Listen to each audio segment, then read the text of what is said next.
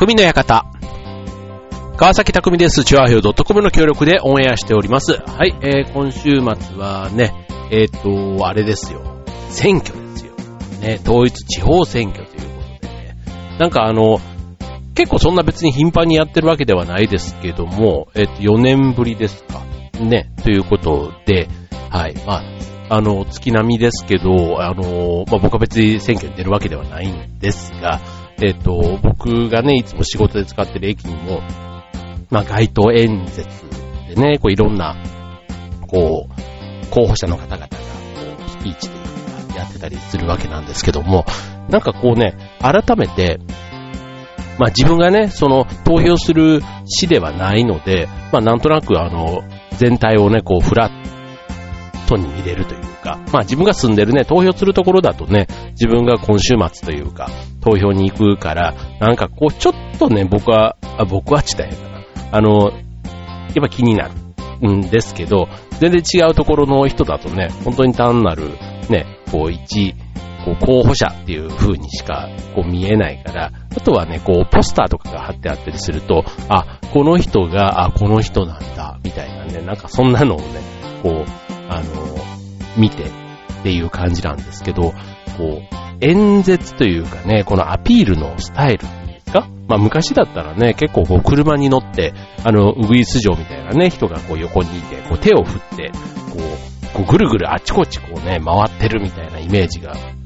ね、しかもこう、えっ、ー、と、マイクというかスピーカーでね、こう、なんとかでございますとかつってこうやってるようなイメージがありましたけど、最近ってね、結構、あの、こじんまりというか、うん、候補者と、あと、応援の人で上りを1本2本持ったような人が、ね、1人もしくは3人ぐらいとか、なんかそういうこじんまりした人っていうのもね、結構いたりとか、あと時間もね、朝早かったり夜もね、9時ぐらいとかでもね、いらっしゃったりっていうなんかあれって、なんか許可とかいるのかな？ね、なんかその駅に立つ時間とかね、なんか自由にね、行っちゃうと、他の候補者とバッティングしたりすると思うし、別に早いもん勝ちってわけではないと思うので、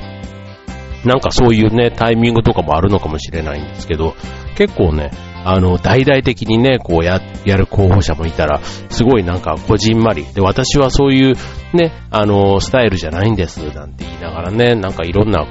候補者の個性があるなぁ、なんていうふうに思うわけですけども、はい、まあそんなね、えー、まあ4月というかこの時期の、まあ恒例というね、春のイメージもなくもないですけども、えっ、ー、と、あとね、えっ、ー、と、まあ春といえばね、こ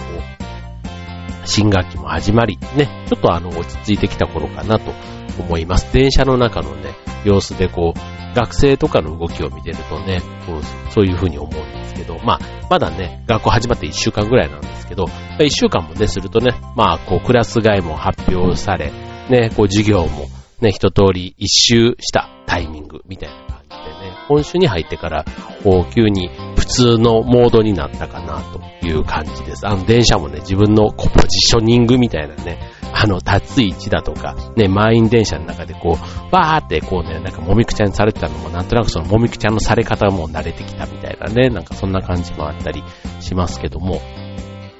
あの、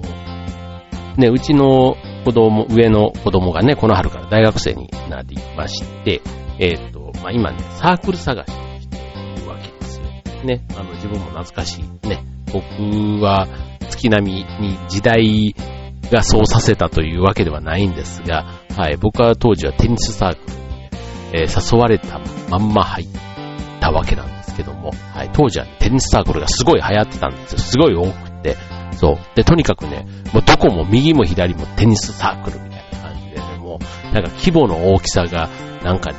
サークルの良さみたいな、ね、それだけ支持されてますみたいなことをね、アピールして、ね、よく勧誘されてたわけですけども、はい。まあそんなこんなで、ね、今のうちの娘もね、あちこちの、あの、インカレっていうんですか？あの、他大学こう、あの、みたいな、なんか、あの、みたいなサークルもあれば、自分とこの大学だけのメンバーでね、構成してるそんなサークル。まあ、いわゆるね、クラブとサークル、ね、そこ並行で、ね、どうしようかどうしようかって見てたりするわけなんですけども、一方で、ね、これ今度社会人でもね、結構いろんなサークルがあるようで、ね、今ってあの、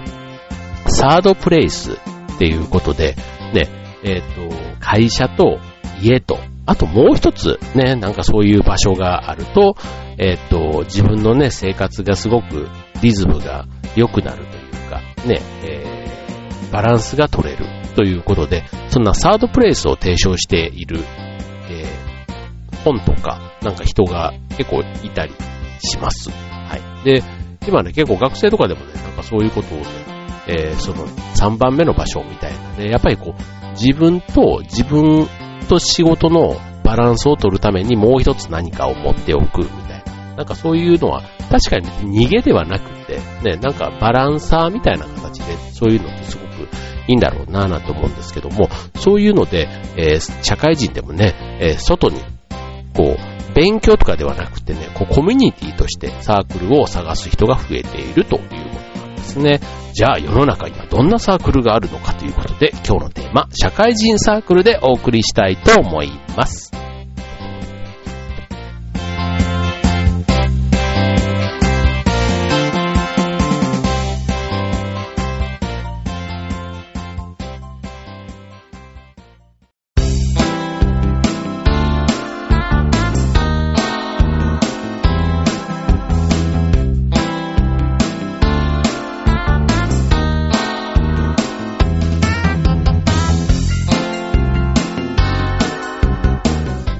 はい、えー、今日のテーマは社会人サークルということでね、まあ社会人サークルってね、なんかちょっとどういうイメージっていうところ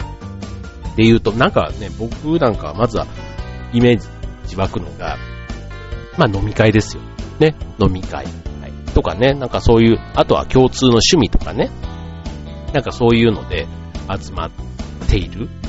だからあの、朝活とかね、結構あの、この番組でもいろいろテーマ取り上げていますけども、まあ、一つの共通のテーマがあって集まったら、まあそれは一つサークル、ね、ランニングサークルでもよし、ね、そういうので言ったらね、まあまあ確かにあるなぁなんて思うんですけども、はい。まあちょっとね、えー、こんなサークルね、改めてちょっと集めてご紹介したいと思うんですけども、まず一つ目、ね、定番の、の、まあ飲み会サークルですね。はい。飲み会サークル。ね、これあの、ポイントは、うんと、一人でも、ね、あと初めてでも気軽に参加できるっていうね、なんかどっちかというとあの、飲み、ね、酒を通じて、ね、仲良くなる、まあ友達を作るっていうところが、まあポイントになるというところのようですね。はい。で、あとは、あの、特にね、限定の会員とかね、そういう登録はなくて、まあネットからね、申し込んで、まあ初めて参加できるというところが良いというところ。で、あともう一つ、えっ、ー、と、ね、行ったはいいけども、例えば20代の人が行って参加してみたら40代の人ばっかりでした、みたいなね、なんかそういったところのズレが出ないように、まあ、コンセプト、コンセプト、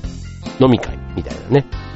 うん。例えば、えっ、ー、と、どこどこに住む、えっ、ー、と、例えば東京に住む、えー、東京以外のね、地方出身者とかね、それがもう少し限定的に言うと、例えば東北出身者とかね、なんかそういう風なくくり。ね、僕で言ったら関西出身で千葉に住む人とかね、なんかそういうくくりとかだったら、ね、より参加がしやすい。で、さらに、えー、そこに年齢のね、縛りが20代とかね、えー、ね、限定とかね、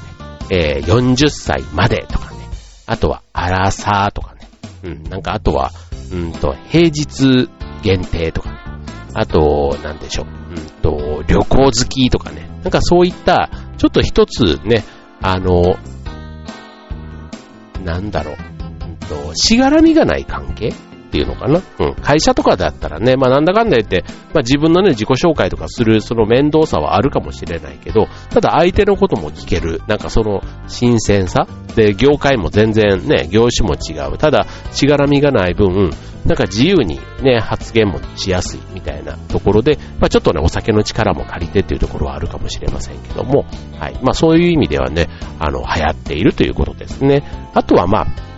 なんかイベント、ね、結構あの、友達がね、こう、わーっといて楽しいイベントってこうあるじゃないですか。例えば、花見とか、あと、何ハロウィンとか、まあ夏で言ったら浴衣でね、なんとかと花火大会みたいなやつとか、ね、そういったあの、季節ごとのイベントもよし、あとは、うんと、アメトークみたいにね、なんとか好き大集合的なね、あのー、何、お笑い好きでもいいでしょうし、えっ、と、アニメ好きとかね、なんかそういう、あの、なんとか好き、ね、えー、カードゲーム好きでもいいでしょうしね、僕なんか、えっ、と、劇団で言ったらミステリー好きとかね、なんかそういうのあったらちょっと僕は、個人的にあの、劇団の反則のためにも行きたいなとか、なんか全然違う目的で、はい、行きたいなと思ってたりしますけども、はい、まあそういうね、あの、気軽に参加できるもの、たくさんありますので、はい、えっ、と、まあ意外とね、これあの、統計上で言うと、男性も女性も7割がね、一人で参加している。あんまりね、人を誘ってっていうことではなさそうなので、はい、えー、気に入ったもの、なんか雰囲気が良さそうなもの、これね、ビビッとくるね、あの、感覚結構大事かなと思いますので、はい、なんかいいのあったらぜひ参加してみてはいかがでしょうか。はい、えー、続いて、えー、次、あの、年齢がね、えー、20代みたいなね、まあそういうのに限定した、さっきちょっとご紹介しましたけども、ね、まずはあの、同世代だからできるみたいなね、はい。結構ね、あの、お付き合いするみたいなね、なんかそういうちょっと婚活っぽい感じのね、良き出会いみたいなところを期待してるのは意外とこの20代の人たちね、えー、それぞれ男性も女性も多いということなんですね。はい。で、まあ、ちょっと婚活とかね、ああいうあの、えっ、と、のところまでっていう感じではなくっていうね、だからちょっとあの、合コンでもない、婚活でもない、なんかその間みたいなところがこのね、社会人サークルっていうところのいいところなのかもしれませんね。はい。あの、結婚式とかのね、スピーチとかでも、あの、合コンっていうとちょっと聞こえが悪いじゃないですか。だから、合コンは異業種交流会っていう名前で、あの、司会の方は、ね、合コンで出会った二人を紹介するときには、そういう言い方で紹介するように、これ社会人サークルで出会いとかっていうとね、なんかあの、綺麗ね、別にあの嘘じゃないしね、嘘じゃないし、あの、それいう紹介のされ方全然、聞こえも悪くないな、なんていうふうに思いますけども、はい。まあ、こういうね、えっ、と、やつに参加すると、まあ、仕事内容から、あとは自分の趣味とかね、好きなこととか好きなものとかね、まあそういったものの、えっ、と、参加者プロフィールみたいなものが配布されて、まあそれをね、参考にしながら、あの、自分の気の合う人、自分と気の合う人をね、探して仲良くなるみたいなね、はい、そういったものもあるということですね。はい、えー、続いて3つ目。はい、えっ、ー、と、好きなことを極めたい人っていうことで、これはね、まさにあの趣味の切り口です。はい。ね、あの、マラソンとかね、そういったものも、スポーツ系結構多いかなと思いますけども、まあテニスとか登山とか、ね、あとスノボスキー、ね、もあれば、えっ、と、あとは、えっ、と、韓国語とか中国語とかね、っていうもの、あと食べ物系で言ったら、お菓子、ワイン、あと趣味系で言うと、ね、カメラ、読書、映画、ね、あとスポーツ、あと他にもゴルフとかダンスとか、ね、結構あの、いろいろありますけども、そういったね、一つ共通の趣味、これね、あとね、趣味もね、意外と一人で続かない。ね、音楽とかもそうなんですけど、ね、語学もそうです。あの、一人でってなると、意外とね、挫折しやすいけど、これを高めたいって思ってる人は、こういったね、仲間を作って、お互い励まし合いながら、みたいなところは意外といいかなと思いますね。で、しかもこれあの、趣味系のところになってくると、年齢の幅が広くなるっていうところがまず一つ。ね、だからあの、年の違う友達ができる。ね、会社だったらね、圧倒的にね、年齢が違えばもう敬語だし、で、そこでなかなか友達みたいな感じにはなりづらいかなと思うんですけども、ね、これの社会人のやつだと、まあ、ね、仕事じゃないっていうことで別にあの、タメ口がいいってわけではないんですけども、意外と友達感覚、ね、もう5つ以内ぐらいだったら、なんか自分もね、あの別に年下からタメ口とかなってても、まあ、要は年を聞かなければ相手がわかんないみたいなところってあるじゃないですか。うん。だから、あの、なんとなく、あの、なんていうの、いきなり、ね、こっちもあの、タメ口で喋ってね、向こうがいい気しなかったらっていうのはもちろんありますので、まあ最初はね、えっ、ー、と、自己紹介の時なんかはね、あの、普通に、こう、敬語というか、丁寧語で喋ることあるかもしれませんけども、なんか会話の雰囲気でね、そうだよねとかね、なんかそういった感じでね、親しくなっていくと、結構趣味の人たちは年齢が、の幅があっても、ね、友達関係になりやすいのかな、なんていうふうに思いますね。はい。劇団なんかはまさにそんな感じかなと、はい。個人的には思います。はい。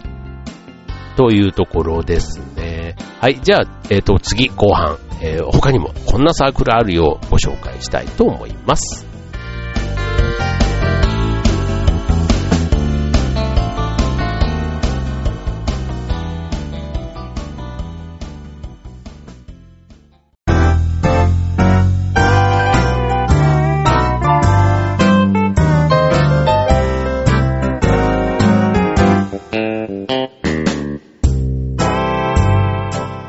はい、えー、今日のテーマは社会人サークルでお送りしております。はい、えー、社会人サークルね、なんかあの、そう、僕もね、なんかこうね、人と関わることが、うんと、時々めん、こんな言う言うとなんですけど、あの、と、まあ、めん、人と関わるのがめんどくさいってとちょっと違うな。一人でいたい時とかあるじゃないですか。そう。だから、コミュニティが恋しくなる時と、すごいね、もう自分勝手わがままな話ですけど、そう、人恋しくなる時と、あの、もう一人がいいなって思う時っていうのが、やっぱりあるわけですよ。そう。で、あの、やっぱり自分ののテンションが高い時というか、ね、えー、気力も体力も充実してるときは、なんかね、こう、仲間と一緒になんか達成感が得られるような活動にすごく興味が向くんですけども、ちょっと凹んじゃったり、あーって思うときとかは、あんまりなんか人と話さず自分の中でね、なんかある程度回復するまでっていうところで、あんまりこうね、輪の中に入っても、こう、なんかこう、ビールが美味しくないみたいな、なかなかそういう感じもあったりするので、するんですけど、まあこういったね、社会人サークル、ね、もしかしたらね、そういったね、ちょっとこう悩み事があったりした時も、ね、すごくいい関係になれば、ね、相談相手にもなってくれるでしょうし、はい、すごく、あの、いいんじゃないかな、なんて思うわけですけども、はい、えー、ということで、えー、社会人かん、えーえー、社会人サークル、ね、続いては、えっ、と、これね、僕がね、え、入りたいなって思うような、はい、登山サークル、ね、なんでかっていう話ですけども、あの僕劇団の、えっと、フーダニット、ね、フーダニットってフダニっていう普段、劇団の中では言うんです。なんか、これね、フダニってね、ちなみに、あの、ただのフーダニットの略なんですけど、こう、ダニっていう言葉がね、なんかこう、慣れると全然違和感ないんですけど、初めて聞いたらね、なんか、ね、フダニってね、えって思うみたいなんですけど、そう、二に登山部の部長をしておりまして、はい。まあ、と言ってもね、劇団員で、まあ、山にたまにはいいねっていう、そういう人たちで、あの、ちょっと自然の中でコミュニケーションを図り、ね、下山したら飲むというね、まあそういう活動をしているわけなんですけども、この登山ね、結構僕もあの昔ボーイスカートをやってた時には本当に頻繁に行って、その時ね、やっぱりこう、小中学生っていうかね、そういう時期にね、なんか山とかってあんまりね、こう登りすぎてか、なんかすごく一時期、もういいやと思ってたんですけども、なんか急にね、30代後半ぐらいになってきてから、こういう自然とのやっぱりこう子供とね、遊びに行くのに自然の場所が楽しいなぁなんて思って行くようになって、はい、最近はね、まあ年に2回ぐらいですかね、はい、行くように、あの、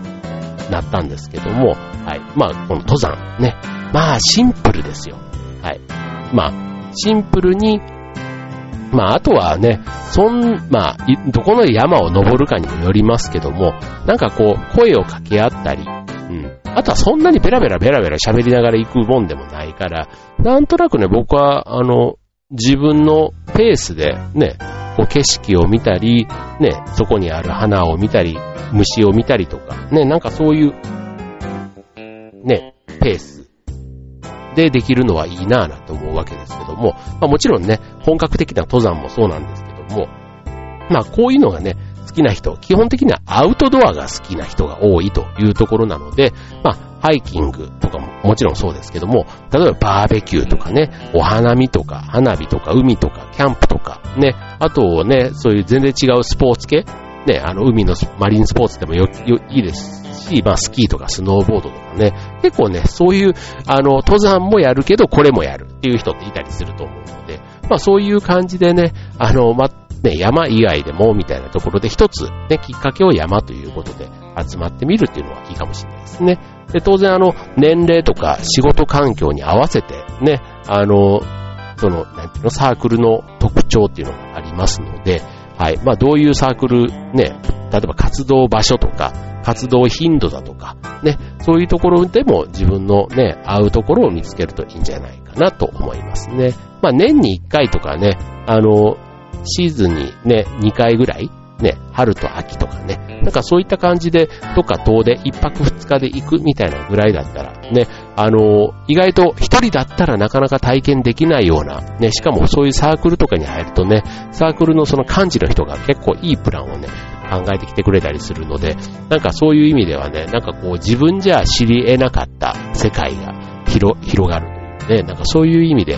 いんじゃないかななんて思いますね。はい。また、あの、大学のね、サークルとかの記憶がある人だと、結構ね、社会人になってもこういう仲間、関係ができると思わなかったなっていうふうに思う人も多いみたいなのでね、やっぱり趣味を通じた仲間、結構あの、一生続くというか、ね、さっき言ったしがらみがない分ね、続きやすいのかなっていうふうに思いますね。はい。えー、続いて、はい。イベントサークル。ね、もうなんか大学っぽいですよね。はい。まあ、えっ、ー、と、まあ、イベント、まあ、いわゆるあの、レジャー系のサークルっていうか、まあ、さっき言ったね、バーベキューとか、あの、キャンプとか、ね、えー、スキー、スノボ以外にも、例えばカラオケとか、ボーリングとか、あとはバスツアーとか、ね、あの、そういったやつです。はい。まあ、なんか、あの、これもね、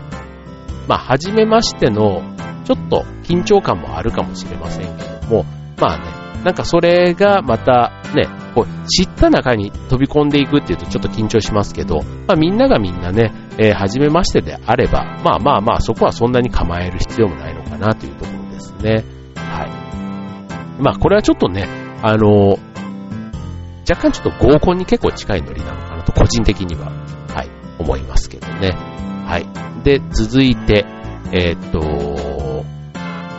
サークル交流会っていうサークル。あの、いわゆる、えっと、サークルを、うんと、これどういうサークルなんだ？サークル、えっと、えっとですね、曜日が固定されているサークルなんですね。はい。よ、それで、あの、一つ、大きなサークルがあって、その中で、チームが、それぞれ、金曜日チーム、土曜日チームとかね、あとは、その、あの、地方出身者チームとかね、あと年齢の切り口とか、なんかそういうのでね、いくつか分かれていて、えっと、自分の都合で、えー、予定を組んでいくって、なんかちょっと難しい。どういうやつなんだろう。そう。でも、えっと、毎月定期的に会うので、えー、その自分のね、なんかその曜日縛りとか、年齢縛りとか、なんか、まあ、まあ結局そういうことなんですね。でもこれが同じサークルの中で、その分科会みたいなチームごとで分かれてるっていう意味で、一つのサークルに入ってるんだけども、自分の、だからなんか授業を取るような感じ？うん。自分の、なんか、すごいね。あの、そういう意味では、別に単位を取る必要はないんですけど、なんか、あの、今日はたまたま、ね、いつも金曜日に参加してるけど、金曜日飲み会入っちゃったから、ちょっと振り替えで土曜日に行こうとか、そういうことなんですかね。はい。そういったサークルもあるということで、はい。まあ、確かにね、足が遠のいちゃうと、だからこれ主催者がきっと同じだから、そういう意味で違う会に参加してもうまくその辺のつなぎをやってくれるっていうことなんでしょうね。はい。で、えー、っと、まあ、あと他にもね、えー、飲み会でも、あの、お酒を飲まないとかね、あとそういう、いう切り口の、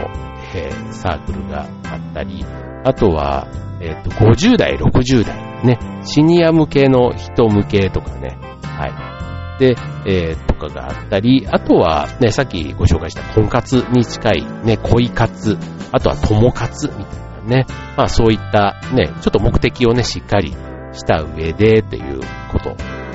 ね、もあります。はい。で、えー、あとは、まあ仲間がいないとできない活動として、えっ、と、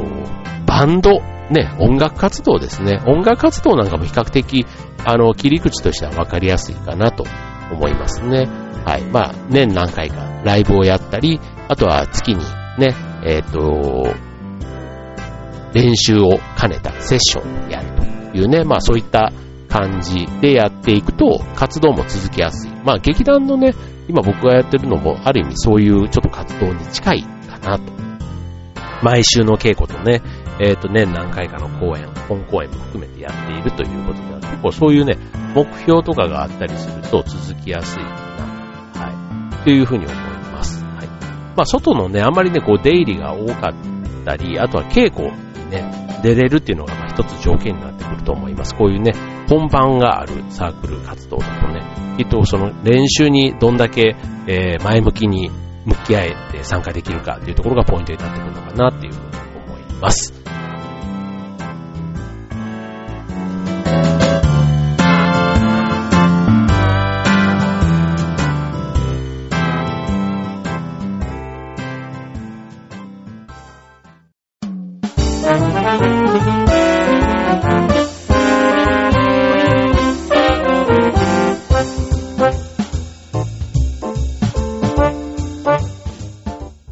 ということで、えー、今週の匠の方は社会人サークルでお送りいたしました。はい。えー、っとね、なんかね、こう、僕も今サークルではないんですけど、今度ラジオのね、コミュニティも、調和平和のコミュニティももちろんそうですし、えー、っと、船橋でやってるね、地域おこしのね、チーム船橋88の活動も一つ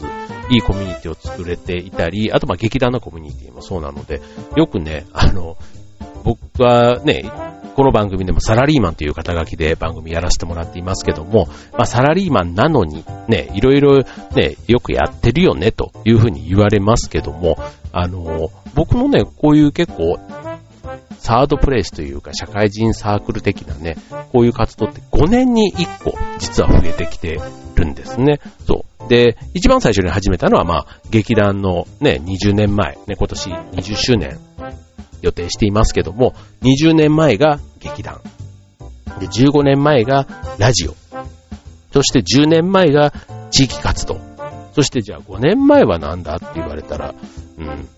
なんだろう。英会話とかなのかな？英会話はでもまだ3年ぐらいで、あとマラソンがね、今13年ぐらいあの、細々とですけど。だから、マラソンとか英会話は完全にもう趣味の領域なんですけど、このチョアヘヨとね、あの、地域の活動と劇団はね、あの、正直、あの、趣味では説明ができないぐらい責任感があるというか、あの、責任が伴う活動だなと思っているので、はい。まあ、なんかサークルかって言われるとね、あんまりサークル感がない。むしろなんか仕事に近い感覚でいつも向き合っているわけなんですけども、はい。まあ、そんなね、まあ、サークルもあんまりこう、荷が重いとね、ちょっとあの、敬遠しがちになったりすると思うので、まあ、この辺はね、まあ、人それぞれのあの、スタイルに合わせて選んでいただくといいんじゃないかなと思います。はい。まあね、ただね、あの、行動、踏み出す一歩っていうのがね、何でも大事かなと思いますので、はい。なんか興味があるって思ったらね、あんまりうじゃうじゃ悩まずに、ね、あの、別に顔出すこと自体はね、まあ、それ自体に、あの、無駄はないと思った方がいいと思います。あの、行って、あ、これ違うなって思う気づきがあったっていうのも、それはね、行かないとやっぱり気づかない話なので、はい。まあ、そういうふうにね、ちょっと関心がもしある方は、ぜひ行動に移すというところ、ぜひ、あの、頭に置いて、はい、えー、サークル選びしてみてはいかがでしょうか。はい、ということで今週の匠の館、ここまで。バイバーイ。